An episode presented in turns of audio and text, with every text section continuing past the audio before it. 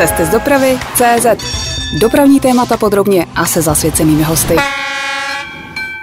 Vítejte u nového dílu podcastu Cesty z dopravy CZ.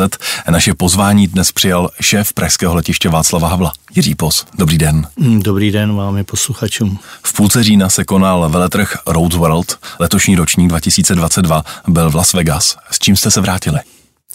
Já si myslím, že s dobrými pocity. Ta akce je jednou za rok. Je to vlastně združení nebo setkání většiny letiš a většiny dopravců na jednom místě. Probíhá třídenní intenzivní jednání one to one. A když letošní akce byla ochuzená od dopravce a letiště z Ruska, Ukrajiny a Číny, tak přesto se tam sejde přes 2,5 tisíce lidí a jak už jsem zmínil, ty výsledky jsou pro nás ve skrze pozitivní. A co to znamená? Můžete být konkrétní? Podařilo se tam uzavřít nové linky třeba pro Prahu? Nemůžu být konkrétní. My máme dohodu s leteckými společnostmi, že především oni jsou ty první, kteří oznamují nové projekty, nové linky, případně navýšení kapacity. Ale můžeme říct, že v úhrnu u zhruba poloviny dopravců jsme získali eh, vlastně ujištění o tom, že navýšení kapacity bude vyšší, než jsme sami předpokládali. V Úhrnu se může jednat o nějakých 200 až 300 tisíc sedadel nabízených příští rok a samozřejmě do toho zapadají některé projekty zcela nových linek. Jak se vlastně domlouvají nové lety z Prahy? Je to tak, že aerolinka přichází do Prahy a říká, je, mohla bych k vám létat? A nebo je to naopak úplně opačně a letiště chodí za aerolinkami a říká, hele, my jsme tady, já můžu zavzpomínat na období, kdy Pražské letiště otevřelo nový terminál. V období, kdy ještě to byl pouze jeden terminál, Česká republika vstoupila do Evropské unie a otevřely se pomyslné brány, tak zájem byl větší, než byly kapacity. Uh-huh. A letiště stačilo pouze nějakým způsobem rozhodovat, kterého dřív, kterého později uh, uspokojí. S otevřením nového terminálu se samozřejmě zásadně navýšila kapacita a bylo potřeba už aktivně začít chodit za aerolinkama, nejenom s igelitkou, tuškou a, a kalendářem, ale s detailní datovou analýzou. Uh-huh. Vlastně i účast na těchto konferencích RUC, která se zpět datuje od roku 2008, vlastně ukazuje, že, že opravdu aerolinky očekávají od letišť, že přicházejí s detailní datovou analýzou, analýzou trhu a, a ulehčuje jim to rozhodnutí vlastně o té nové lince, protože je potřeba si uvědomit, že jeden let eh, na dálkové lince se dneska náklady na něj pohybují kolem 6 až 8 milionů korun. Když to vynásobíte počtem letů za, za rok, tak ta letecká společnost vlastně podstupuje investiční riziko ve výši zhruba jedné miliardy a samozřejmě potřebuje si ty, ty rizika maximální možné míře snížit. To znamená ujistit se, že ty letadla budou naplněná a že budou naplněná je za odpovídající tarify, aby se pokryly ty náklady. Takže ty datové analýzy jsou detailní. My dneska jsme schopni nakoupit data od rezervačních systémů, kde vidíme například to, co opakovaně třeba říkáme, linka nebo spojení mezi Tokiem a Prahou, i když neexistuje přímé spojení, tak ročně cestuje více než 150 tisíc Japonců. My z těch dat vidíme, eh, kudy cestují, přes které vlastně přestupní body, ať už v zálivu, v Turecku nebo případně v Evropě cestují a jsme schopni takto ukázat potenciálním partnerům, ať je to Japan Airlines nebo All Nippon, vlastně ten potenciál trhu a jednáme o tom vlastně za jakých podmínek jsou schopni teda ten provoz zahájit. A je šance, že by vznikla přímá linka Praha-Tokio? Já pořád věřím, že je. Ty data jsou opravdu docela příznivá pro to otevření té linky. Jsme v období po covidu, letecké společnosti se vracejí vlastně na již dříve osvědčené trhy, mají problém podobně jako letiště s nedostatkem kapacit, ať už jsou to piloti, stewardi nebo v neposlední řadě dodávky nových letadel jsou spoždění, takže ta priorita v současné době je otevírat dříve již provozované linky a, a ty nové projekty se myslím odsouvají tak o rok, o dva ještě. A řekněte mi, co můžete vlastně nabídnout aerolince? My jsme v relativně malém regionu uprostřed Evropy. Z pohledu azijských nebo amerických aerolinek. Jsou ta letiště strašně blízko sebe tady ve střední Evropě. Co můžete nabídnout jiného než Berlín, Drážďany, Vídeň, Mnichov? Těch věcí, které posuzuje ta aerolinka, je celá řada. První, co asi eh, je na, na pořadu dne, je vlastně cenová politika nebo poplatky letiště.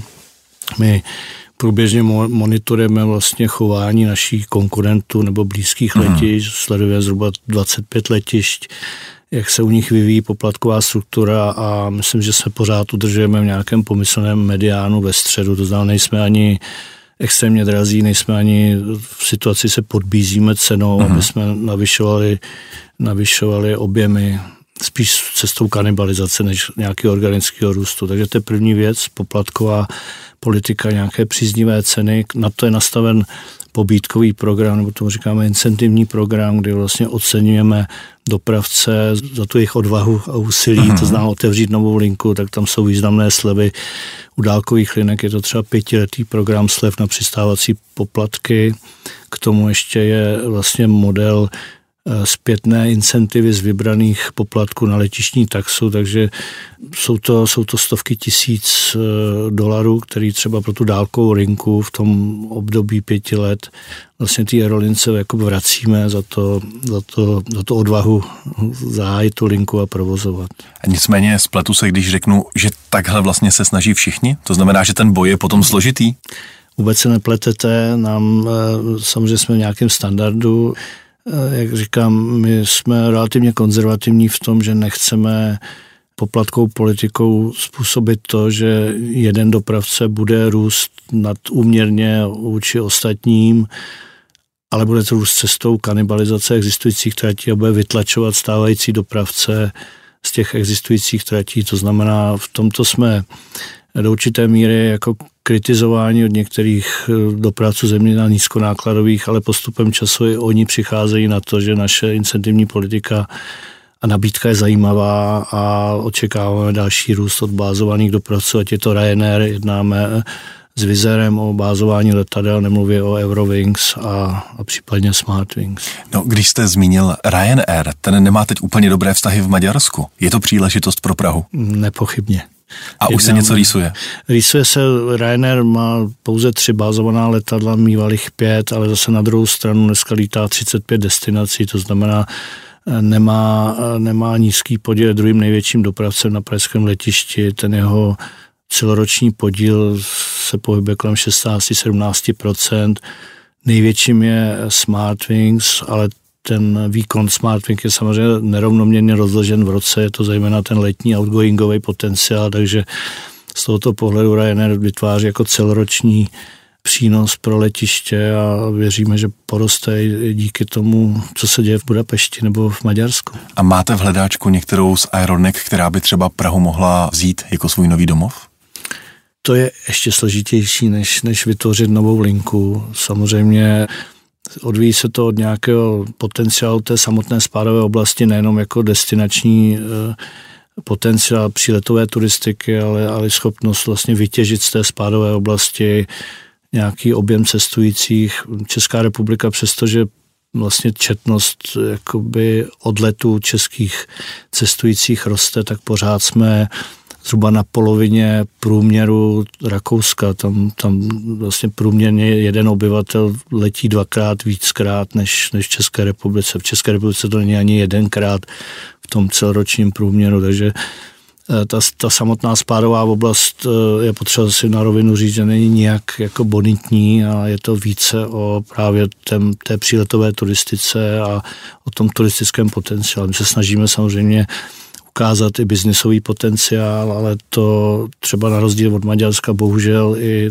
konkrétně linka třeba ze Soulu, která se minulý měsíc otevřela, těží zejména z toho, že daleko víc korejských firm na území Maďarska než, než České republice, kdy ta linka do Prahy létala dominantně z turisty, ať už z Koreje nebo z Japonska.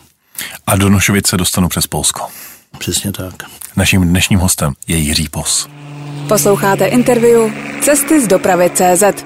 Otevřeli jsme s pane řediteli společně dálkové lety, tak které z těch současných dálkových linek z Prahy fungují nejlépe?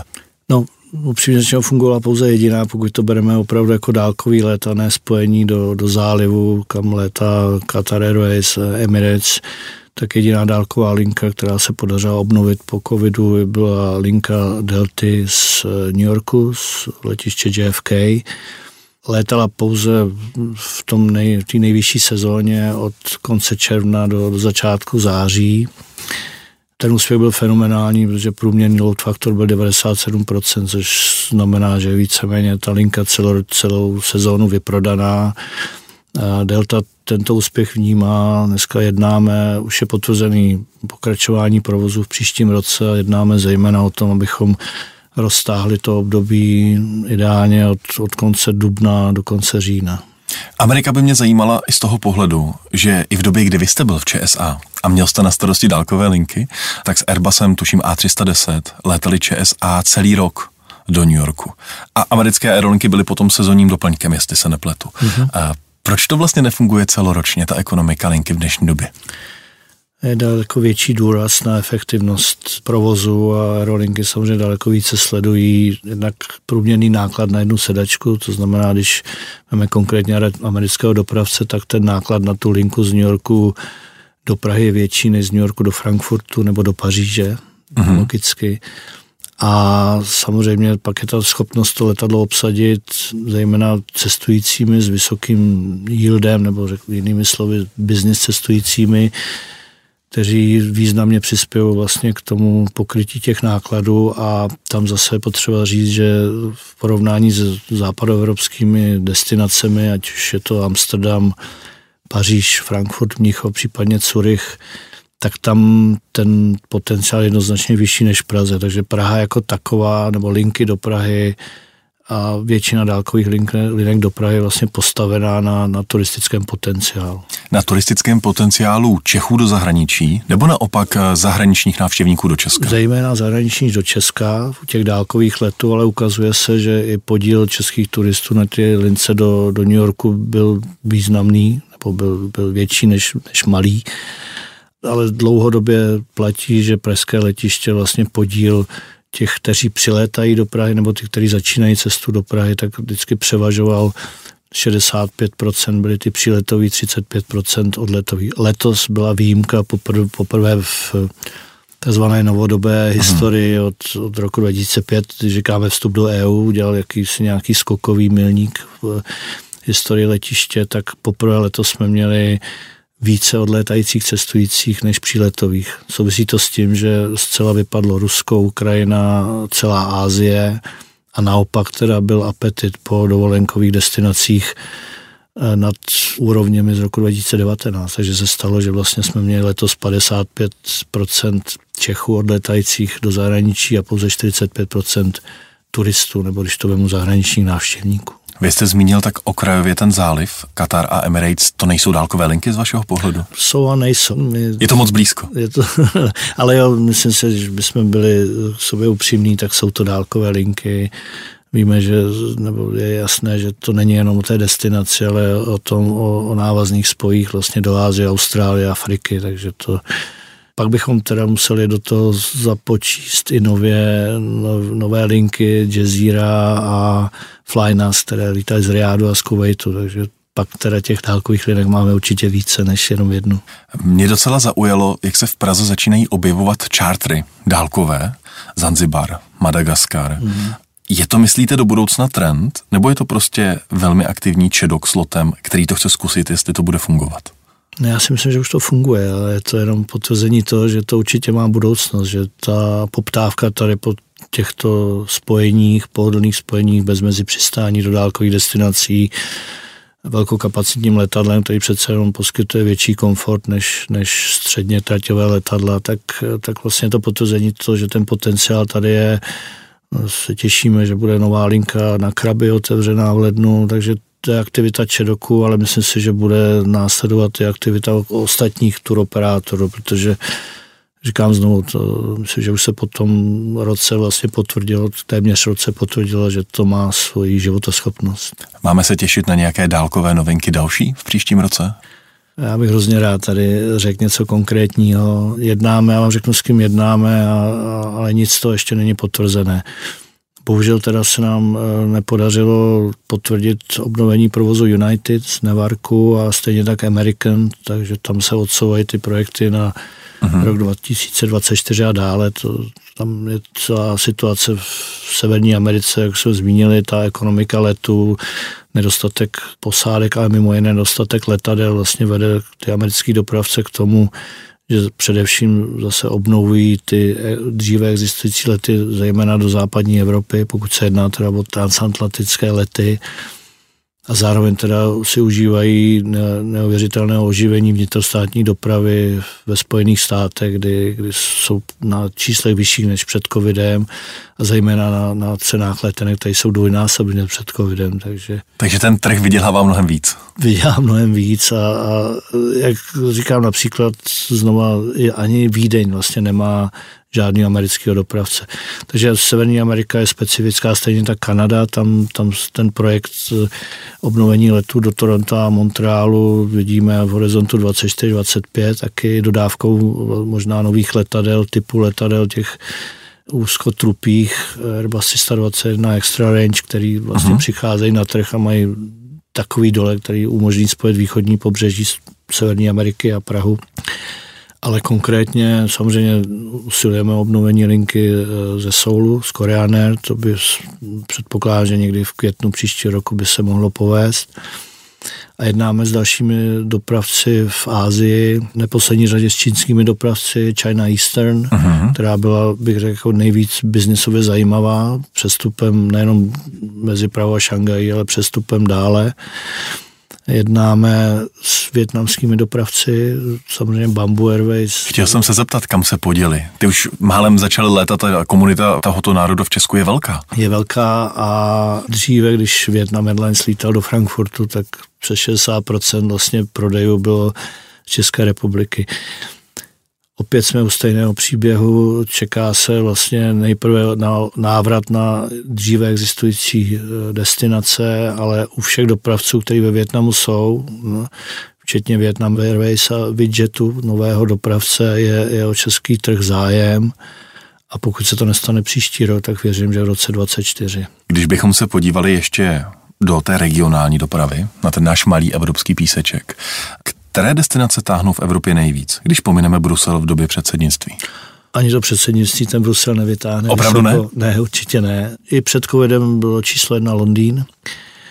Samozřejmě z těch top příček nám zmizela logicky Moskva, ale Zůstává tam samozřejmě Amsterdam, Frankfurt a je to zejména proto, že vlastně jsou to nejenom vlastně ty, ty lety z bodu do bodu, ale návazné přestupy na ať už evropské destinace nebo dálkové linky a na přední příčky se nám v letošním roce dostaly dovolenkové destinace Hurgáda, Marsalam a, a podobně. To jsme, zase u té, to jsme zase u té chutit eh, Čechů vyrazit k moři. Přesně tak. Co fakticky dělá ten půl rok českého předsednictví s provozem na letišti? Koná se tady výrazně víc summitů, některé byly opravdu obrovské. Mm, mm. Zapotili jste se třeba někdy, takže jste si řekli, uf, jsme rádi, že jsme to zvládli? Že tam byla jedna, dvě situace, kdy jsme se zapotili, ale ten tým je na letišti, ať už z pohledu bezpečnosti, provozu, nebo přímo organizování provozu v úzké spolupráci samozřejmě s se složkama, s bezpečnostními složkama státu, tak si myslím, že to zvládáme s velkou grácí to, když jsme se zapotili, tak eh, byl kombinace dvou, tří summitů, kdy jsme museli na část eh, dne asi ve dvou, třech případech uzavřít ty estakáru na odlet vlastně u terminálu dvě, protože ten souběh těch eh, kolon byl takový, že se to nedalo jinak zvládnout, ale myslím, že porozumění pro cestující a nějakým speciálním režimem na jiných parkovištích se to zvládlo. A to druhý zapocení bylo, když eh, náhle si emír katarský rozhodl odletět o den dříve večer, tak to bylo trošku složité, protože na ploše bylo zaparkováno přes 40 vládních letadel a jeho 747-800, té největší kategorie, bylo složité nějakým způsobem dostat, dostat ven. Dostat ven a připravit na odlet. Říkám si, jak vlastně vypadá letecká špička v Praze? Co to je letecká špička? Je to ráno, po obědě a večer? Je to přesně tak, jak říkáte, jsou to vlastně zejména ty atraktivní obchodní časy. Se pracuje vlastně při definování potřebných kapacit, se pracuje s takovým pojmem typicky rušná hodina. Uh-huh. Si vyhodnocujete asi 30. nejrušnější den předchozí sezóny a pak si následně predikujete vlastně další nárůsty a na to nějakým způsobem nastavujete kapacity. Není to na těch 100%, a nějakých 96-7% pravděpodobnosti my máme tu kapacitu letiště definují vlastně ty kontaktní místa. Začínáte na příjezdových komunikacích, parkování, check-in, bezpečnostní kontrola, gatey, stojánky až na dráhový systém. To je hlavní, bych řekl, jakoby limit pro eh, letiště, protože jako dráhovou kapacitu jen tak lehce nezvýšíte, můžete ji zvyšovat po malých jednotkách nebo jedných hmm. pohybech, pokud ve spolupráci s řízením letového provozu přijímáte nějaké dílčí procesní opatření nebo případně postavíte rychlejší výjezd další, ale jinak samozřejmě to zvýší jenom skokově výstavbou nové dráhy. My koordinujeme 46 pohybů za hodinu. A to je hodně nebo málo? To je, z pohledu lajka. Myslím, že jako rekordmanem pořád ve smyslu jednodráhového systému, že máme sice dvě dráhy, ale, ale křížené. Křížené, to znamená, je velice omezený vlastně současné využití obou dráh. Takže když máme kategorii letí s jednou, jednou dráhou, tak lídrem v tom je určitě Gatwick, který koordinuje, uh-huh. myslím, nějakých 50 až 56 pohybů. Je potřeba říct, že i struktura těch letadel na Gatwicku je dominantně proudová letadla. My pořád ještě máme časem se pořád zmenšující podíl turbopropů, které jsou pomalejší, tak já si myslím, že těch 46 pohybů je vysoký standard. A jaká hodina je tedy nejrušnější? Je to každý den, je to jinak. Uh-huh. Je to jinak po sezónách, to znamená, my máme letní sezónu, ta začíná vždycky na přelomu března a dubna, končí teď na přelomu října a listopadu, tam vlastně samozřejmě významný nárůst provozu, červenec například je více než dvakrát intenzivnější provoz než v únoru. A jak říkám, každý den má své specifiku, někdy je to dominantně ranní špička, když si vezmete pondělní odlety ráno, stejně tak zase třeba pátek večer návraty, to jsou ty biznisové lety, a pak jsou samozřejmě dovolenkový, to je zase čtvrtek a neděle, takže Nelze to říct úplně přesně, že to je vždycky konkrétní den, ale každý rok, každá sezóna má své specifikum, ale je to, je to samozřejmě záležitost, která je poměrně složitá ve smyslu plánování těch zdrojů, ani ne tak těch fixních, ale, ale zejména lidských zdrojů, to znamená, jak, jak naplánovat pracovníky tak, aby když jsou v práci, aby byly efektivně využity, protože když bych řekl, třeba je na ceřiná společnost eh, Handling, která mm-hmm. zajišťuje odbavení cestujících a letadel, tak eh, kdyby, kdyby usilovala o dálkového dopravce, který přiletí v 11 ráno a odletí v jednu hodinu odpoledne, tak je to velice náročný na počet eh, zaměstnanců, ať už na check-inu nebo na, na tu obsluhu toho letadla, je to kolem 15 lidí a máte využitý vlastně dvě, dvě a půl hodiny. No. Hmm, už na dvě a půl hodiny se nechodí do práce. Přesně tak. Naším dnešním hostem je Jiří Pos. Posloucháte interview Cesty z dopravy CZ. 10 milionů cestujících letos padne, pane řediteli, narozeně? Padne. A, a jsme za to rádi. Plánovali jsme 8,7 milionů. Třeba říct, že ten plán vznikal na přelomu loňského a letošního roku kdy vlastně byl eskaloval eh, Omikron eh, a bohužel se ještě nevědělo o válečném konfliktu na Ukrajině. Naopak potom vlastně přišlo celá řada pozitivních e, změn a to bylo zejména uvolnění všech restrikcí volného pohybu osob a dokonce potom nejenom v rámci Evropské unie, i z třetích zemí a to pomohlo zejména právě potom tomu dynamickému, dramatickému až nárůstu třeba i těch odletových, odletových eh, nebo těch, těch eh, víkendových, ne víkendových, ale dovolenkových letů. Takže je to období velké míry nepředvídatelnosti, ale když se vrátím k té vaší otázce, 10 milionů padne, myslím, že spadne možná i 10,5 milionů. No, když se podíváme na předcovidový rok 2019, tak to bude jenom lehce o půlku víc než eh, na co byla Praha zvyklá. Jak moc zásadně, já vím, že covid eh, utlumil letectví celé, nicméně celá řada ostatních letišť se zvedá rychleji. Jak moc zásadní roli v tom hraje vazba právě na Moskvu a rusko-ukrajinský konflikt? hraje významnou roli, ale není jedinou, jediným negativním vlastně vlivem, který máme. ACI vydalo vlastně statistiku, že Česká republika, Finsko a Velká Británie byla nejvíce postiženými regiony z pohledu propadu výkonu uh-huh. před covidem a v průběhu covidu. A znovu říkám, bylo to zejména proto, že ta, ten rozsah těch omezení volného pohybu a všech náležitostí s tím spojených, nebo například zrušení vánočních trhů v Praze před, před Vánocemi. To letiště přišlo zhruba o 300 tisíc cestujících. Takže všechny tyto vlastně vnější vlivy vedly k tomu, že jsme opravdu klesli eh, nejvíce, nejvíce v Evropě. Ten návrat je složitý, protože mm, Praha byla závislá nejenom na ruském a ukrajinském trhu, ale i na eh, cestujících a turistech z Ázie.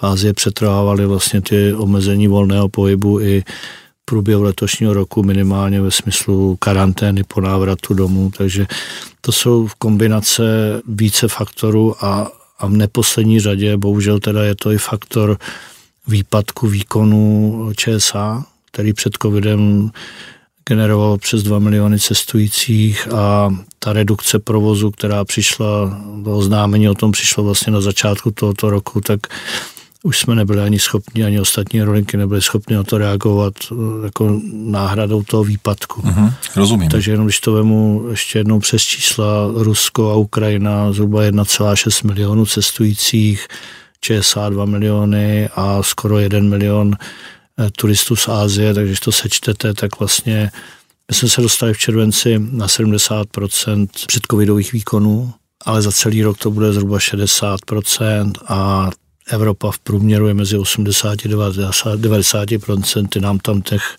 20% právě chybí díky těm zmíněným mimořádným vlivům. V době covidu se stalo pražské letiště skoro parkovištěm Evropy. Pokud jste byli na obchodním centru Šestka na jeho střeše, tak jste mohli vidět obrovskou flotilu Finairu třeba. A pomohlo to finančně, že se Praha stala odstavem pro Evropu? No, určitě to neuškodilo, ale není to tak významná položka, která by letiště zachránila. To, ty konkrétně zmíněné letadla Finéru, tak to je zejména úspěch eh, naší ceření společnosti ČSA Technics, která dlouhodobě spolupracuje s Finérem, takže ono to není o tom to letadlo jenom odstavit, no se o ně musíte mhm. starat, mm-hmm. takže to, to je propojení s těma službami, de facto je to spíš zásluha naší ceření společnosti, že tady parkovalo tolik letadel než, eh, než letiště jako takový. A když už jsme v té hospodářské části rozhovoru, jak by mohlo vypadat letošní hospodářský výsledek letiště? Velice dobře, eh, lépe, než jsme očekávali. Už v loňském roce jsme dosáhli eh, kladné ebidy, kladného provozního hospodaření. V letošním roce jsme plánovali zhruba 1 miliardu zisku na provozním hospodaření a dneska se pohybujeme na tu úrovni 1,7 miliardy, to znamená, samozřejmě se ty dodatečné výkony, eh, to překročení těch plánovaných výkonů se logicky propisuje do překročení toho plánovaného provozního zisku. My se blížíme vlastně k vyrovnanému hospodaření na, na celkové náklady. To přesní číslo, na to si budeme se počkat, že s tím souvisí celá řada účetních operací, ale, ale věřím tomu, že se dostaneme do černých čísel na, na celkové hospodářské výsledky. Když se člověk podívá na to, co se děje s energiemi a jejich cenami, tak si říkám, provozovat v téhle době letiště je asi docela drahá legrace. Jak se to promítá do vašich nákladů? Drahá legrace to bylo i před, před, tou, eh, před tou eh, krizí energetickou. My máme výhodu v tom, že naši eh, zaměstnanci nebo ten, ty specialisté, mimo jiné někteří, kteří přišli z ČSA, mají dlouhodobou zkušenost s hedgingem paliva, s zajišťováním vlastně těch, těch komodit v předstihu. Uh-huh. My jsme v situaci, kdy máme podobnou smlouvu s dodavateli jak energie, tak, jak elektrické energie, tak, tak plynu. Takže vás to teprve dožene? My jsme, my jsme zajištění na 95% na celý příští rok v průměrných cenách, které jsou dneska méně než polovina spotových cen. Máme dokonce zhruba 45% energií zajištěno už na rok 2024, tam je to ještě nižší. To znamená, ano, určitě to má významný dopad do, do nákladů, ale ne, nejsme, nejsme naštěstí v situaci, kde musíme pracovat se spotovými cenama a řešit daleko větší problém, než, než, než je. Vy jste hovořil před chvilkou o kladné ebridě, tedy zisku před zdaněním a odpisy a úroky. A jak se na tom s cashflow? S cashflow jsme na tom dobře. My jsme se zadlužili v průběhu covidu na úroveň zhruba 2,5 miliardy. což pořád je ve vztahu k, jako k aktivům společnosti pořád velice nízké zadlužení. Jsme za to dokonce kritizováni od Moody's, že bychom se měli více zadlužovat, ale z tohoto pohledu provozního zadlužení se nám podařilo tento dluh snížit v současné době na 1,5 miliardy, takže jsme na tom velice dobře a snižujeme zadlužení. Stát byl zvyklý chodit, respektive váš akcionář ministerstvo financí na letiště jako do kasičky. A pravděpodobně letos ale s dividendami počítat asi nemůže. Myslím, že to je předmětem ještě jednání s akcionářem. Bylo pravidlem vyplácení 20% z čistého zisku. Společnosti je pravdou, že před covidem období tam došlo i k celé řadě mimořádných výnosů, pozůstatek Českého holdingu a prodej letadel ČSA vlastně generovali mimořádné výnosy a z toho se taky rekrutovala nebo z toho vycházela i výplata mimořádné dividendy. Tak eh, my letiště vždycky bylo schopno si financovat svoje rozvojové projekty z vlastních zdrojů nebo případně cestou komerčního zajištění a a tak to předpokládáme, že i do budoucna eh, chceme zajistit budoucí rozvojové projekty, tak si myslím, že v tomto smyslu bude porozumění ze strany akcionáře, že teď ty peníze spíš potřebujeme, než, než bychom je měli vyplácet formou dividend. To jsem se právě chtěl zeptat, jaké bude vaše doporučení šéfa letiště tedy nevyplácet za rok 2022 dividendu. To si myslím, že asi bude v tomto smyslu. Říká Jiří Pos. Posloucháte interview Cesty z dopravy CZ. Velkým problémem jak aerolinek, tak letišť po celém světě je nedostatek personálu. Kdo letěl v létě z Prahy, tak to poznal přinejmenším už tím požadavkem na tři hodiny před odletem buďte na letišti. A co se stalo? Proč vlastně letiště, a teď pojďme mluvit o Praze, není schopné sehnat zpátky lidi, které mělo před covidem? No já myslím, že bude ještě potřeba chvilka, než se to všechno vyhodnotí, co se stalo. Uh-huh. A nestalo se to jenom letišti, stalo se to i leteckým společnostem. Zřejmě ten eh, stav v průběhu covidu a propouštění vlastně znamená větší míru nedůvěry v letectví do budoucna, i když současná čísla ukazují, že letectví má opravdu schopnost o obrození a návratu předchozím výkonům a už se to stalo několikrát v historii. Samozřejmě, co se týká covidu, tak to byl bezprecedentní pokles, ale, ale opět výkony současného roku ukazují, že jako lidé chtějí létat, chtějí se nejenom za prací, ale na dovolený a chtějí se potkávat, takže je to, je to dobrý příslip do budoucna. Ale v kombinace té určité nedůvěry a, a možná nabídka jiných pracovních příležitostí, protože je ohromný nárůst eh, kapacit vlastně všech těch zásilkových služeb a, a rohlíku a podobně, kde si dokonce můžete daleko lépe vlastně plánovat, kdy chcete dělat a kdy nechcete dělat. A to je možná ještě kombinaci s tím, že i velká míra vlastně home a podobně možná dochází trošku ke změně vlastně jakoby eh, vnímání a, a chuti pracovat v tom konkrétním prostředí a v tom té konkrétní zátěži a v tom konkrétním režimu. Samozřejmě je pravda, že už ty zmíněné provozní špičky že práce na letišti je atraktivní, ale není jednoduchá. Potřebujete určitou míru kvalifikace, vyšší kvalifikace a zároveň musíte zvládat nejenom ten provozní stres, ale kolikrát je třeba v té eh, kategorii bezpečnostních pracovníků i kontakt s cestujícími, kde asi objektivně prostě vzrůstá nervozita, roušky a všechno, takže to není vůbec jednoduchá práce. Řekněte mi, jaké profese vlastně teď nejvíc hledáte? No jsou to právě ty zmínění bezpečnostní pracovníci, ať už je sekuritáci. to sekuritáci, když to řekneme uh-huh. žargonu, a pracovníci do provozu, provozu terminálu, provozu ploch, zejména provozní pracovníky, samozřejmě v neposlední řadě i specialisty v oblasti IT, to není vůbec jednoduchá záležitost v dnešní době a celou řadu dalších eh, specialistů je třeba do segmentu facility managementu a rozvoje letiště, protože právě ty připravené rozvojové projekty budou vyžadovat posílení těch kapacit. Na 10. listopadu chystáte náborový den. Ano. Tak pokud bude chtít pracovat na letišti, co mě čeká?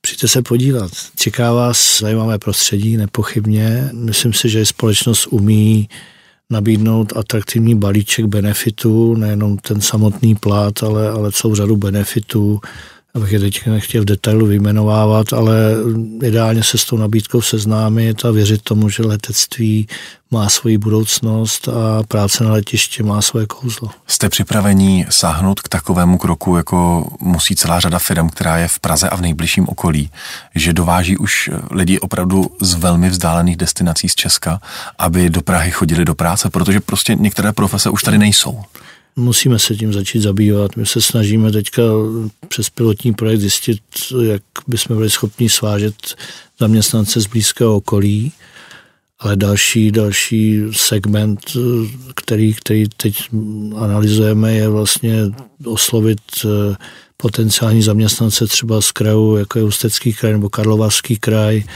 poskytnout jim ubytování, plánovat jim tři za sebou 12-hodinové směny, a potom zase a domů. Zase, zase domů. A cizinci ve službách letiště. Je to aktuální téma. Celá řada firm musí sáhnout po zaměstnancích z blízkých nebo i velmi vzdálených destinací. My jako letiště to ve významné míře nevyužíváme, ale například naši partnerské společnosti třeba na úklid letiště máme outsourcován, tak ty samozřejmě využívají zahraniční zaměstnance, včetně i těch handlingových společností.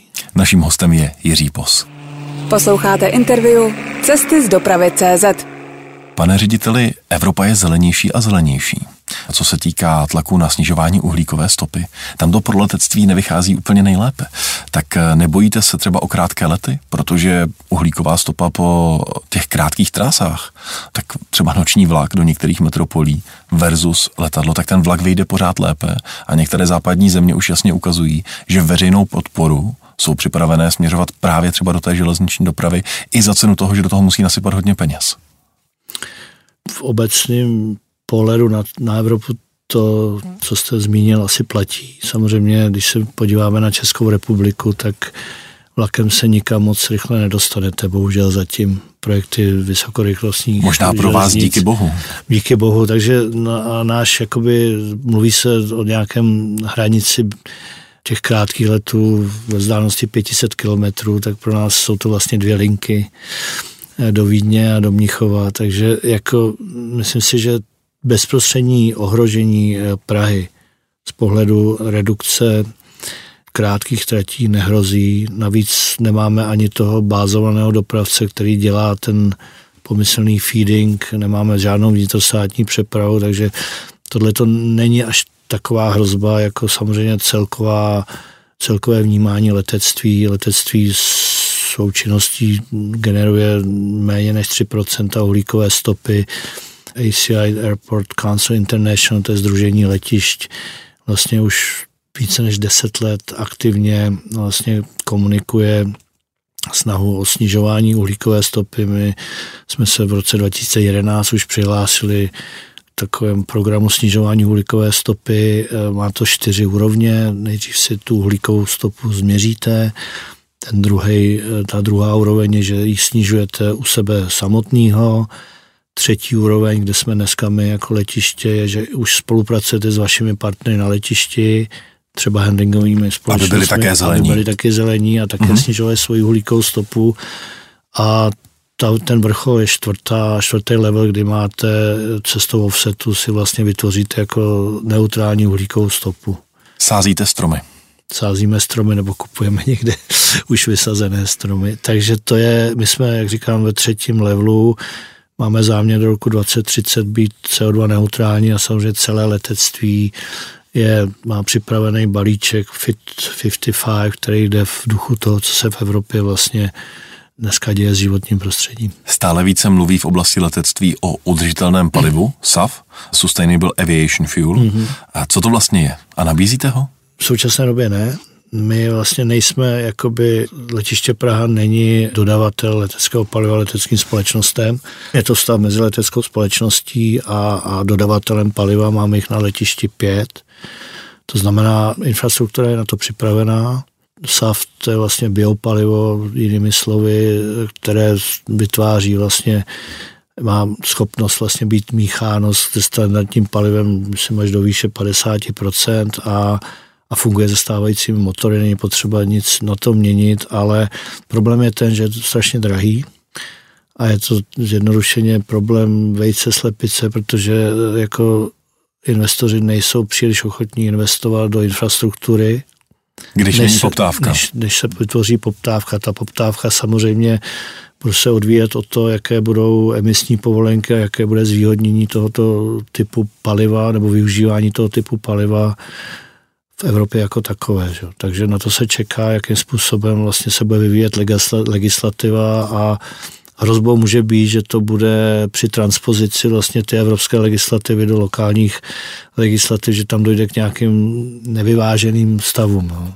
A vodík bude téma v letectví, nebo je to cesta mimo? Já doufám, že jo, ale nejsem úplně seznámen, kde se to v současné době nachází, ale myslím, že dnešní civilizace je schopná opravdu ty, bych řekl, revoluční věci posouvat hodně rychle dopředu, tak doufejme, že se najde tenhle ten způsob, jak, jak pohánět letadla. Vy jste zmínil ten obchod s leteckým kerosínem. Pražské letiště je zásobované leteckým palivem po železnici. Ano. To znamená, že když jede vlak do železniční stanice Středokluky s leteckým palivem, tak to není vlak, který si objednává letiště Praha, ale některý z těch vašich obchodníků. Takhle to funguje a tento potom prodává leteckým společnostem? Přesně tak. My máme pět velkých nádrží. Když se před covidovým obdobím to byla kapacita zhruba na čtyři dny provozu. Ten vlak přijede jeden až dva eh, denně a stáčí se právě do těch, do těch zásobníků. Následně je to palivo vedeno do stáčecího místa v areálu Sever mm-hmm. a tam jsou dvě plnící společnosti, které vlastně fakticky dělají to plnění do letadla. Na pražském letišti zatím není hydrantový e, systém, hmm. že vlastně pouze přečerpáváte z hydrantu do letadla. Plánujeme to v budoucím rozvoji letiště, ale v současné době ani ty objemy vytočeného paliva nedávají opodstatnění do toho teďka jednorázově investovat. Ale principu, jak říkáte, objedná si marketingová společnost, dodavatel paliva, to palivo skladuje se v našich zásobnicích, samozřejmě vybíráme za to příslušné poplatky, následně se stáčí a dvě firmy, které jsou vybrány a regulovány, protože ne, nedává ani z pohledu bezpečnosti provozu smysl, aby tam bylo pět plnících společností, mm. protože každý má vlastně jinou provozní špičku, ten výkon, takže jsme to začali regulovat, jsou tam dvě licence a ty dodávají to palivo do letadla. Když už jsme nakousli ty vlaky, tak naším hostem v minulém díle podcastu eh, byl šéf českého a slovenského Alstomu Daniel Kuruc a on vám tu nechal jednu otázku. Pojďte si ji poslechnout. Dobrý den, pane řediteli. Já bych měl dotaz. V roce 29 eh, se chystá vlastně začátek provozu vlaků z Pražského centra na Pražské letiště do Ruzině. Myslíte si, že to přinese větší počet cestujících? Překonáme Vídeň? Zajímavá otázka. Já doufám, že to v roce 2029 bude opravdu realitou, protože těch termínů jsme měli několik.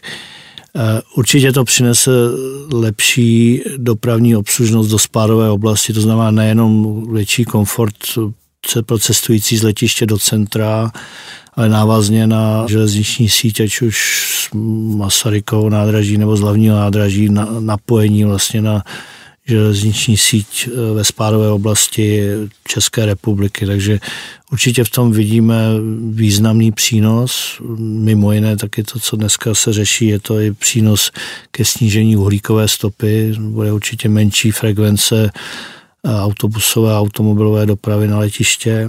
Ale co se týká ambice před Vídeň, tak tam si myslím, že bohužel taháme za kratší konec. Vídeň je i když ta spádová oblast do velikosti eh, je přibližně stejná, tak je daleko vyšší příjmová skupina v Rakousku jako takovém a v neposlední řadě to, co my jsme ztratili v, eh, v pozici ČSA, če, eh, letiště Vídeň má dopravce Austria Netherlands, které generuje více než 50% výkonu a velký podíl transferových cestujících, což my v současné době nemáme a ta ambice ani bych řekl není, že je hodně vzdálená, spíše nereálná. Ještě než k vám přijedou vlaky, tak k vám přijedou elektrické trolejbusy, respektive parciální. Dopravní podnik teď v říjnu vybral zhotovitele, v listopadu se začne stavět na začátku roku 2024. Vy na letiště z Pražského Veleslavína měli začít jezdit moderní parciální trolejbusy, dvoukloubové, tedy eh, nejvíce kapacitní autobus, jaký kdy v Česku jezdil. Těšíte se? No, absolutně. Těšíme se na to, je to už ta zmíněný přínos eh, do snížení uhlíkové stopy, je to, je to zajímavý produkt i co se týká kapacitou těch autobusů. Dneska spojení ze 119 v intervalech 3 až 5 minut už vlastně nesnese větší intenzitu nebo kratší intervaly, tak to poskytne určitě větší kapacitu.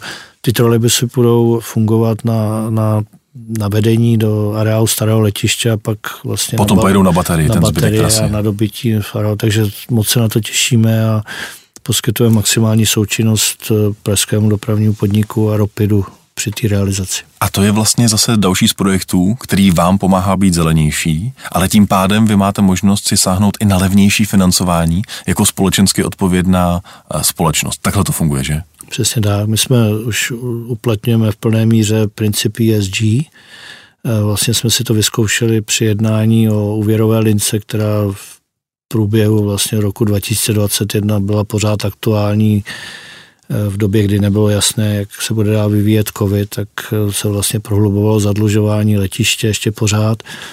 My jsme si vlastně ověřili na tomto projektu, že případě, jsme schopni se zavázat a stanovit jasné parametry ve všech těch třech pilířích ESG, tak jsme získali výhodnější vlastně podmínky pro, pro to uvěrování, než kdybychom touto cestou ne, ne, nepostupovali.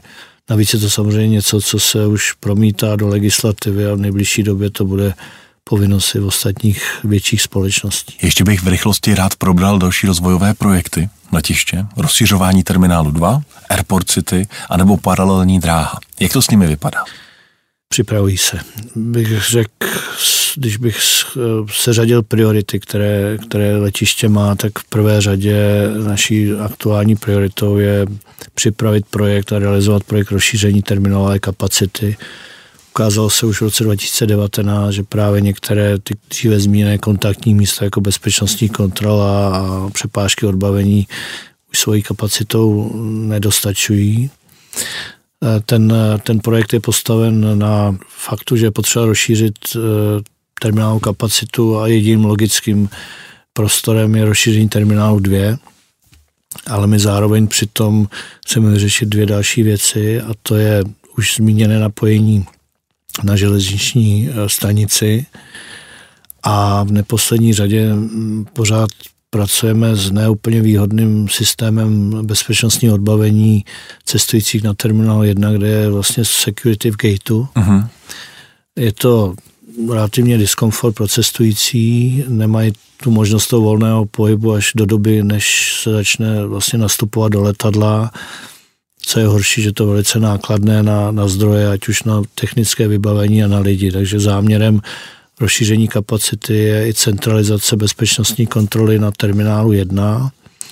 A cílovým stav by měl být takový, že terminál 1 bude eh, vyhrazen pro dopravce, který budou lítat v rámci Schengenu, a terminál 2 pro dopravce, kteří jsou bázováni v Praze a, a, budou, a zároveň pro dopravce, kteří lítají mimo Schengen.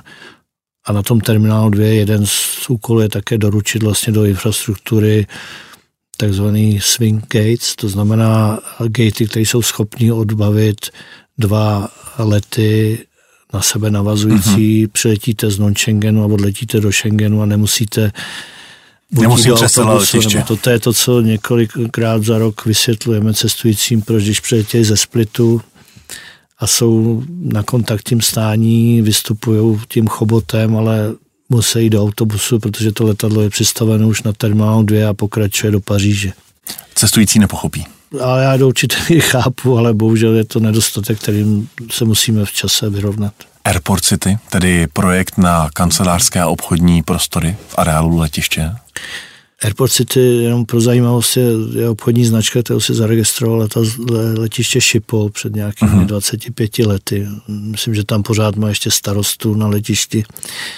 Je to, eh, je to snaha využít vlastně areálu letiště, eh, zejména pozemky, které nejsou nezbytně nutné eh, rezervovat pro budoucí rozvoj leteckých kapacit, ke využít pro jiné funkce na tom, na tom letišti a vytvořit de facto takové malé město.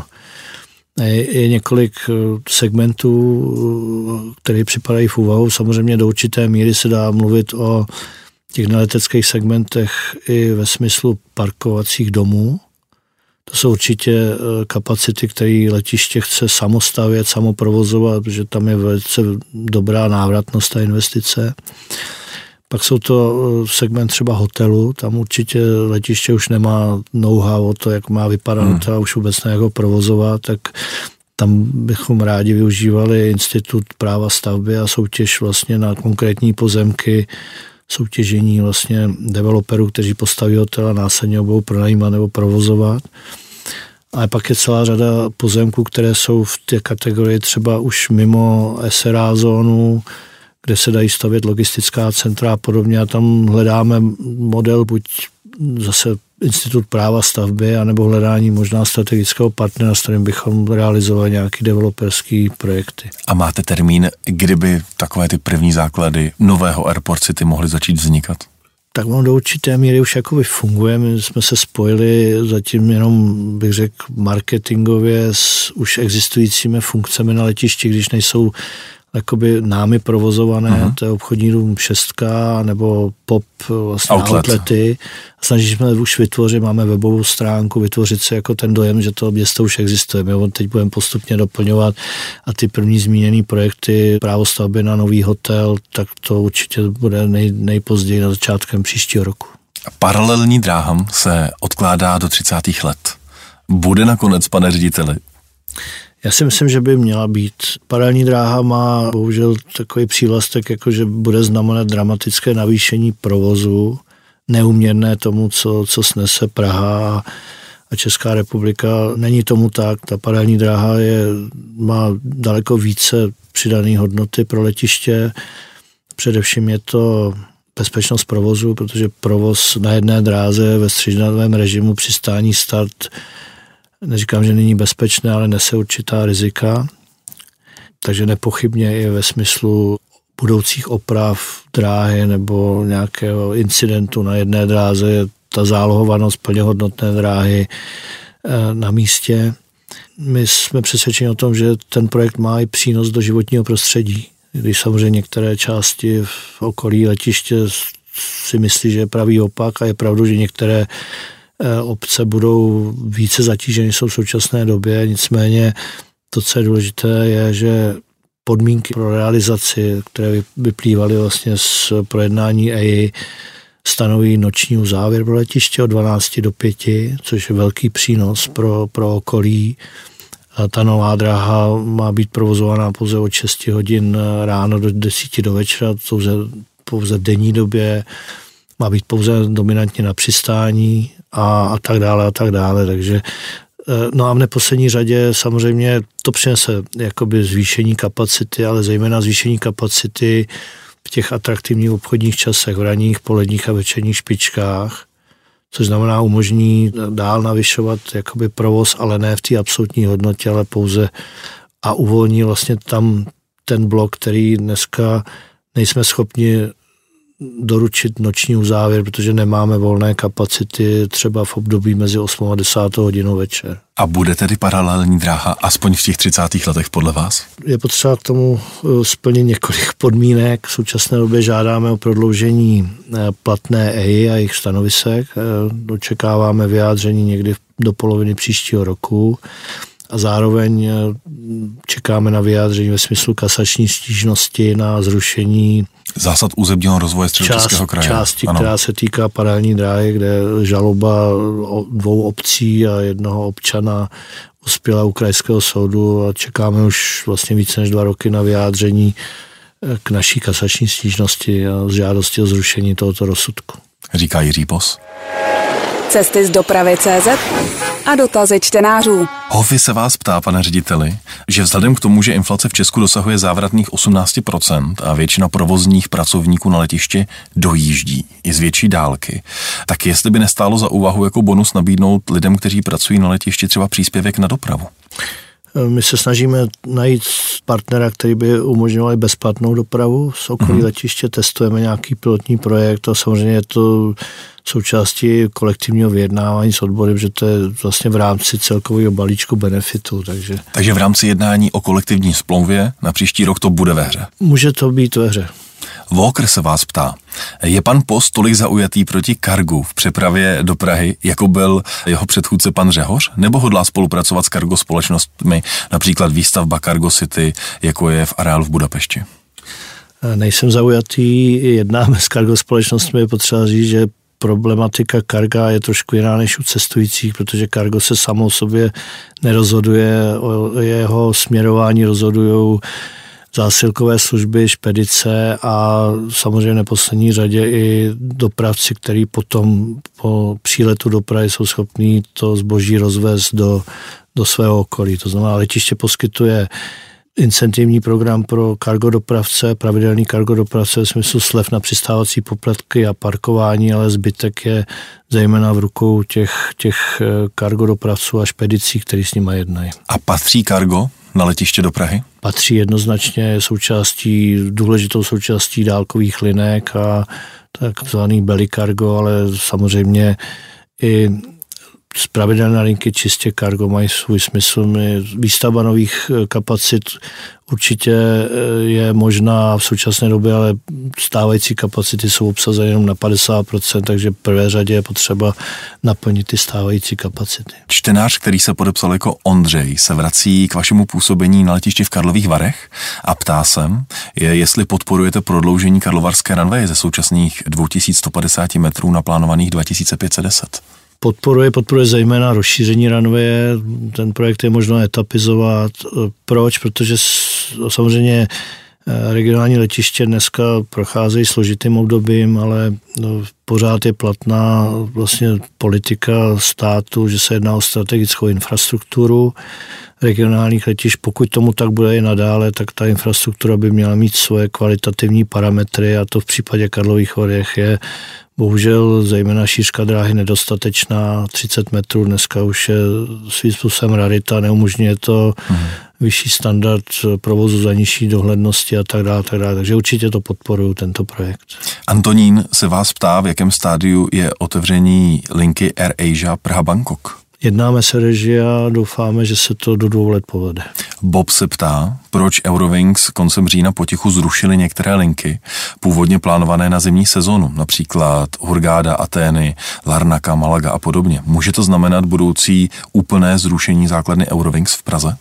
To určitě ne, naopak na léto plánuje Eurowings další nové linky. Myslím, že budou včas oznámeny. To chování na zimu je prostě odpovídající aktuálnímu stavu poptávky, možná i kapacitním nedostatkům. Vlastivil se vás ptá. Přes letní měsíce již provoz letiště dosáhl úrovně roku 2019.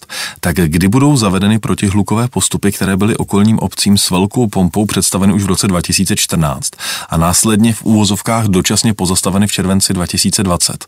Provoz je zcela jistě už nad úrovní roku 2014 a nic se neděje. Letiště se tak bohužel nechová jako dobrý soused. Já myslím, že se chovám jako dobrý soused, intenzivně spolupracujeme a jednáme s okolními obcemi.